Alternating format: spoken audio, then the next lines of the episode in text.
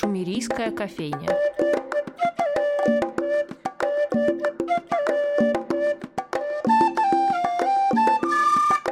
Здравствуйте, дорогие друзья! С вами Анастасия Филиппова и программа «Шумерийская кофейня». Когда мы сбиваемся с ног в поисках места, где бы спрятаться, неизбежно находим такой приют в искусстве. О нем сегодня и поговорим.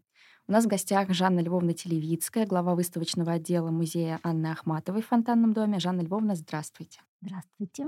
Сегодня наш герой — это петербургский художник Арон Зинштейн, точнее, даже его выставка «Наш герой». Арон Зинштейн может все. Она встречает гостей Большого зала музея уже чуть больше месяца и на днях закроется. Жанна Львовна, первый вопрос такой стандартный. Когда мы говорим о героях, с которыми не все знакомы, хочется узнать, что вообще нужно знать об Ароне Зинштейне, чтобы зайти на выставку и не сильно растеряться. Ну, вообще можно ничего не знать. Если человек пришел на выставку, и его вот эта аура его искусства Зинштейновского обхватила и как-то внутри отозвалась, он может ничего об этом не знать.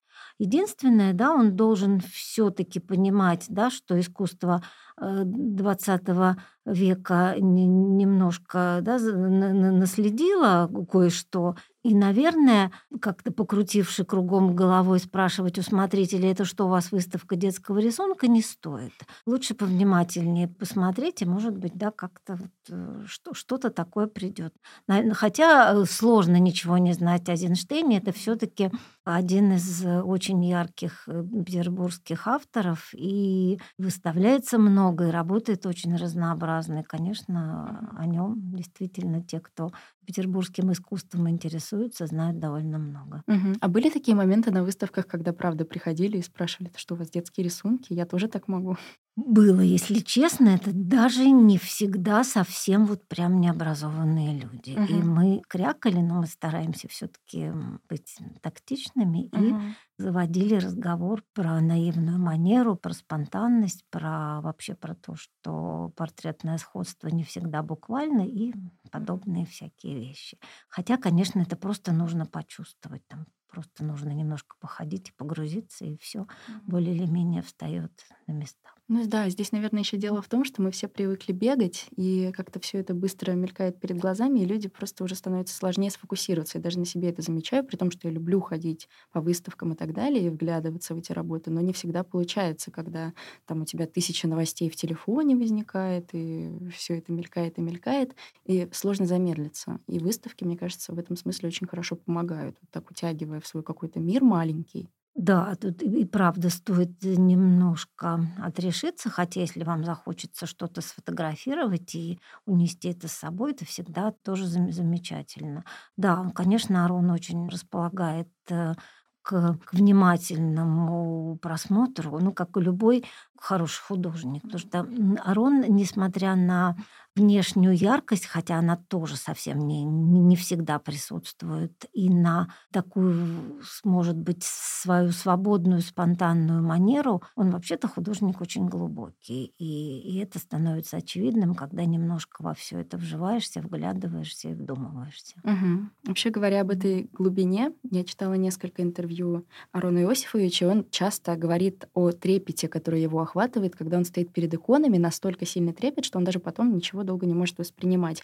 И мне кажется, в той же его графике по, например, там, Достоевскому и, и Булгакову есть даже что-то от фресок в храмах, потому что я совсем на днях бродила по этой выставке снова и вглядывалась, например, графика к запискам из «Мертвого дома» из 80-х. И вот это процарапанное пространство фона, как будто бы потрескавшаяся стена храма тоже в себя вытягивает. И еще как у Гои эти тени, тоже какой-то дополнительный мотив. Какие еще смешения, может быть, тем, мотивов, техник мы можем у него заметить? Возможно, те, которые не бросаются сразу же в глаза. Он к техникам относится, с одной стороны, очень внимательно, с другой стороны, очень свободно. Он пробует э, разные, ему страшно интересно со всем вот этим взаимодействовать. Он берет э, баннерную ткань, использованный баннер, который уже э, никуда, кроме как помойку не годится, и делает из него живописное произведение, при этом используя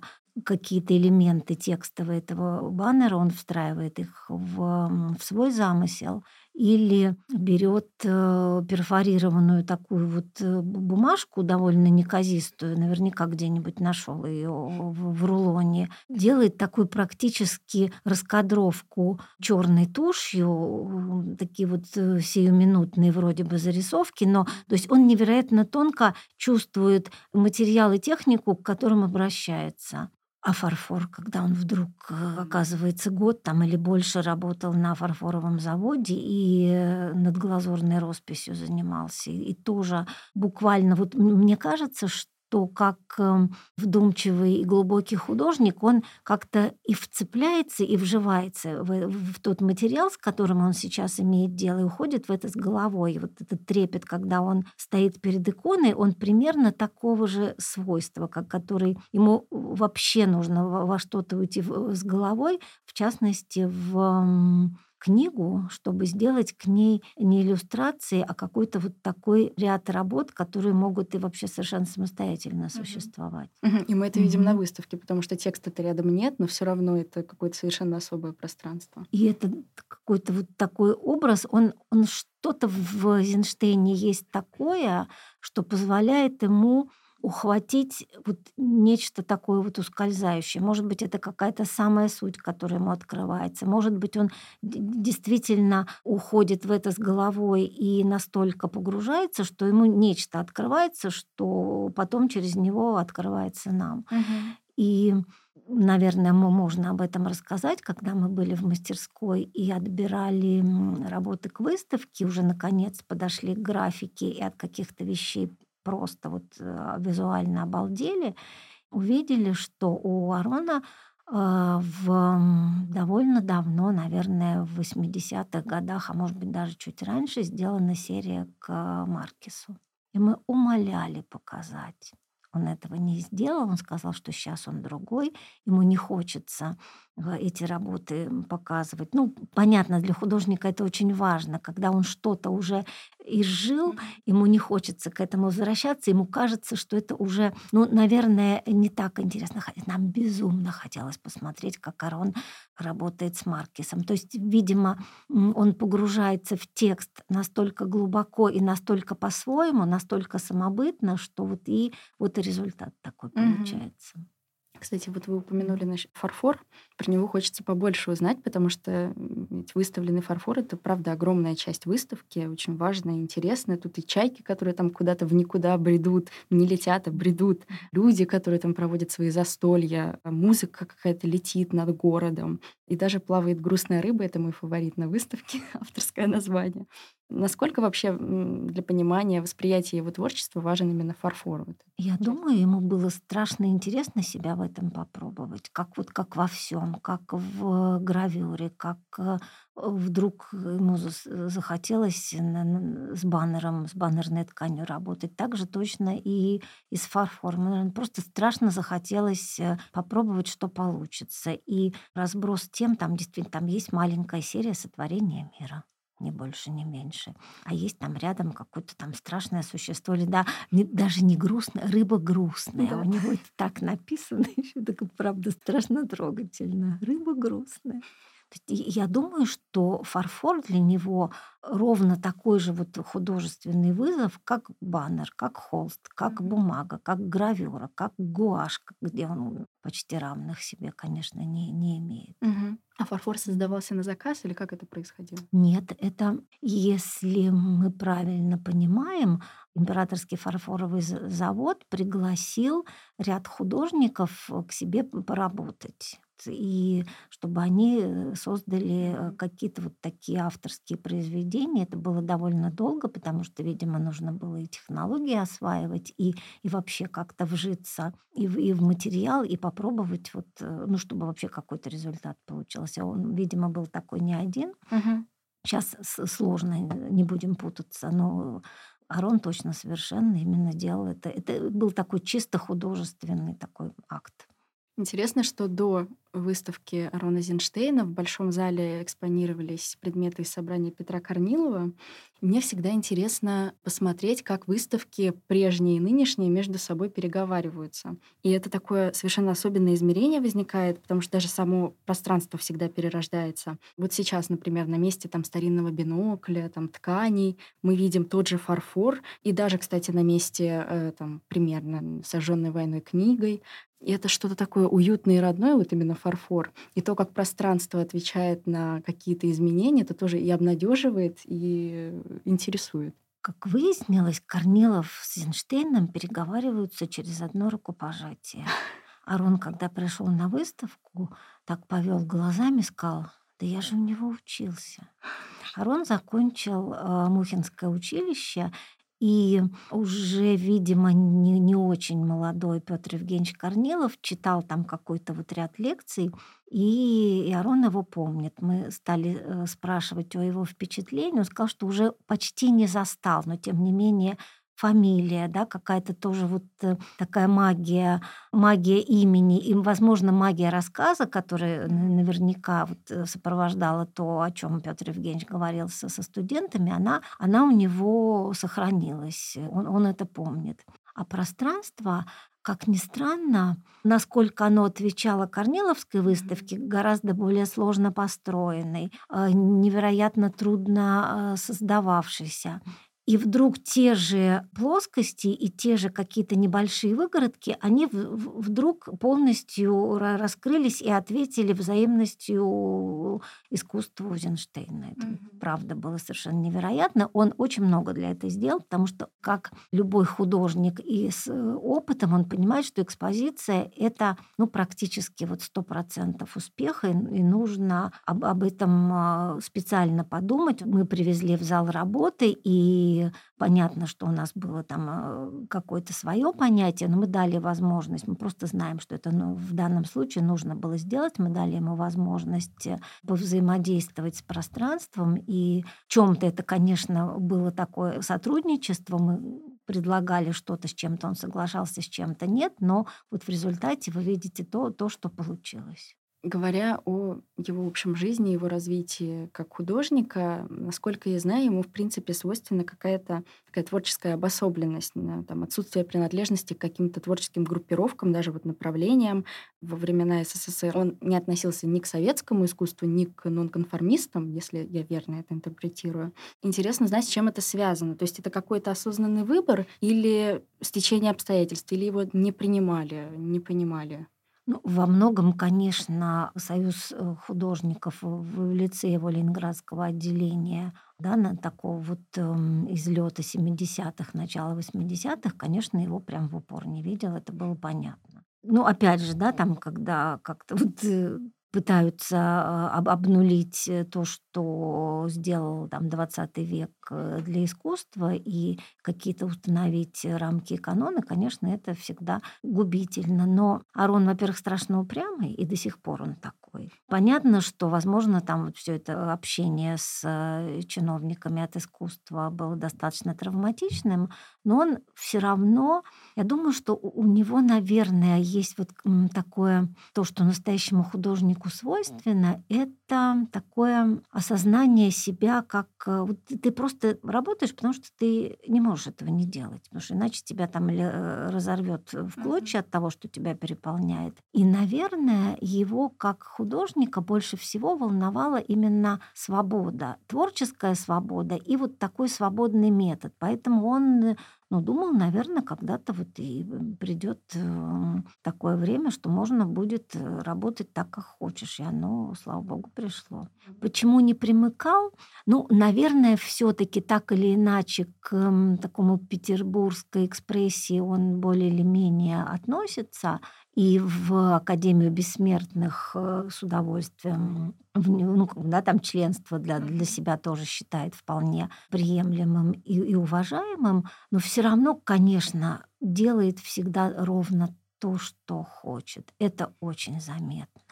И, конечно, да, это его такая невероятная творческая свобода, которая не, не только в манере проявляется, а именно в том, что он, а, ну, по большому счету, конечно, он ничего в творчестве не боится, и поэтому название наше такое вот Арон Динштейн может все. Мы, чем дальше на это смотрим, тем больше для себя это оправдываем, потому что он, его смелость, конечно, позволяет ему мочь все. Вообще, что художнику как такой творческой единице дает это членство в каких-то там организациях, группах? Это что-то институциональное, что-то, что его там легитимизирует перед э, публикой, ну, например, да, как в Советском Союзе, если он относится там к Союзу художников, значит, он какой-то официальный, признанный.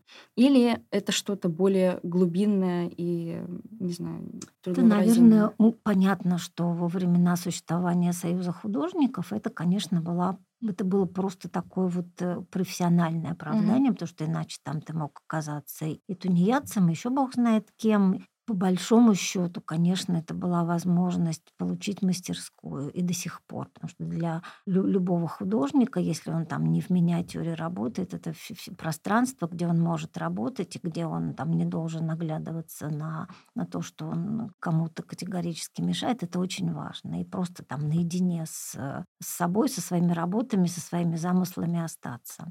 Наверное, кому-то, конечно, из э, уже из современных авторов примкнуть к какому-то объединению художественному важно, если это даже не столько институ институциональные, сколько какие-нибудь вот такие вещи на уровне идей. Да, угу. там вот как орден нищенствующих живописцев, да, они, понятно, что это такое вот искусство, которое, которое совершенно не коммерческую сторону вообще там не то, что во главу угла практически вообще старается игнорировать. Я думаю, что это очень зависит э, от вообще даже не столько от художника, сколько от э, типа личности, потому что быть одиночкой, там волком-одиночкой или зайцем-одиночкой, это всегда очень тяжело.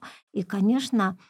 быть в, вместе с теми, кто хотя бы тебя понимает, и с единомышленниками, наверное, довольно комфортно. Еще одна важная часть выставки — это этюды города. И жить в Петербурге, будучи художником, и при этом устоять перед соблазном город не писать, это кажется невозможно. Арон Иосифович вот не устоял, что к лучшему, за что ему спасибо. Город Узенштейну, он какой? Каким он вам видится? Понятно, что петербургский экспрессионизм чего уже только в, в иконографии города не понаделал. Ой, город Арона, он прям, прям удивительно. Вот ему нельзя так сказать, что ему все равно, что писать. Но написать он тоже может, и в городе он тоже может все. А есть эм, такой там дивный пейзаж с дождем на выставке, который прям вот так вот весь течет и капает, как, угу. как такой петербургский дождик, э, достаточно противным он может быть тоже. А есть буквально там через две или три работы от, от этого пейзажа есть вид на кресты, который совершенно в таких э, ярких и радостных э, тонах и красках сделан, что так думаешь, может, ты название неправильно прочитал, mm-hmm. может, ты немножко тут ошибся, может, все-таки буквы перепутал, mm-hmm. читавший. Город, это действительно очень разный город. Иногда он у него такой вот просто заваливающийся и закручивающийся какой-то вихрь, да, такой валящийся Исаки, или такая вот или Невский проспект, который куда-то там в, в никуда, в горизонт уходит. Опять же, вот э, Зинштейн чем хорош? Тем, что ну, узнаваем. Вот это его такой особенный, Петербург у него особенный. Однажды мы даже попросили у Арона на выставку его Нотр-Дам на огромном баннере. Нам прямо вот Угу. Прямо он пришелся очень ко двору, на выставку, которая немножко парижскую тему затрагивала. И вот этот огромный Нотр-Дам, можете себе представить, какой он был у Арона. То есть узнать его было тяжело, но тем не менее он был узнаваемым. Я еще заметила, что поздние его работы, связанные с городом, намеренно с подтеками, как будто бы город вместе с этим дождем куда-то там утекает. Тоже такая его авторская манера, которую просто невозможно ни с кем спутать. Да, он, он может э, и течь, но при этом и завихряться mm-hmm. может. Да, mm-hmm. вот такой-то он может валиться, а может и очень даже так вроде и даже стационарно стоять, как там такой пейзаж зимний есть на мойке, он вроде бы такой достаточно почти спокойно стоящий на месте город. Ну да, у него город то живой, то притворяющийся неживым, но на самом деле все равно живой. Если говорить не в плоскости какого-то профессионального восприятия, а чисто о чувственном, то а какой фрагмент выставки именно ваш любимый? Потому что я вот сколько раз была на выставке, каждый раз прихожу к зарисовкам, совсем недавно созданным, как раз о которых вы в начале беседы сказали, это тушь по бумаге, эти железнодорожные переходы, люди, которые стоят и ждут, люди в театральных ложах, э, просто какие-то фланеры на скамейках сидящие абсолютно в своих мыслях. Тоже так э, очень отзывается. А что у вас?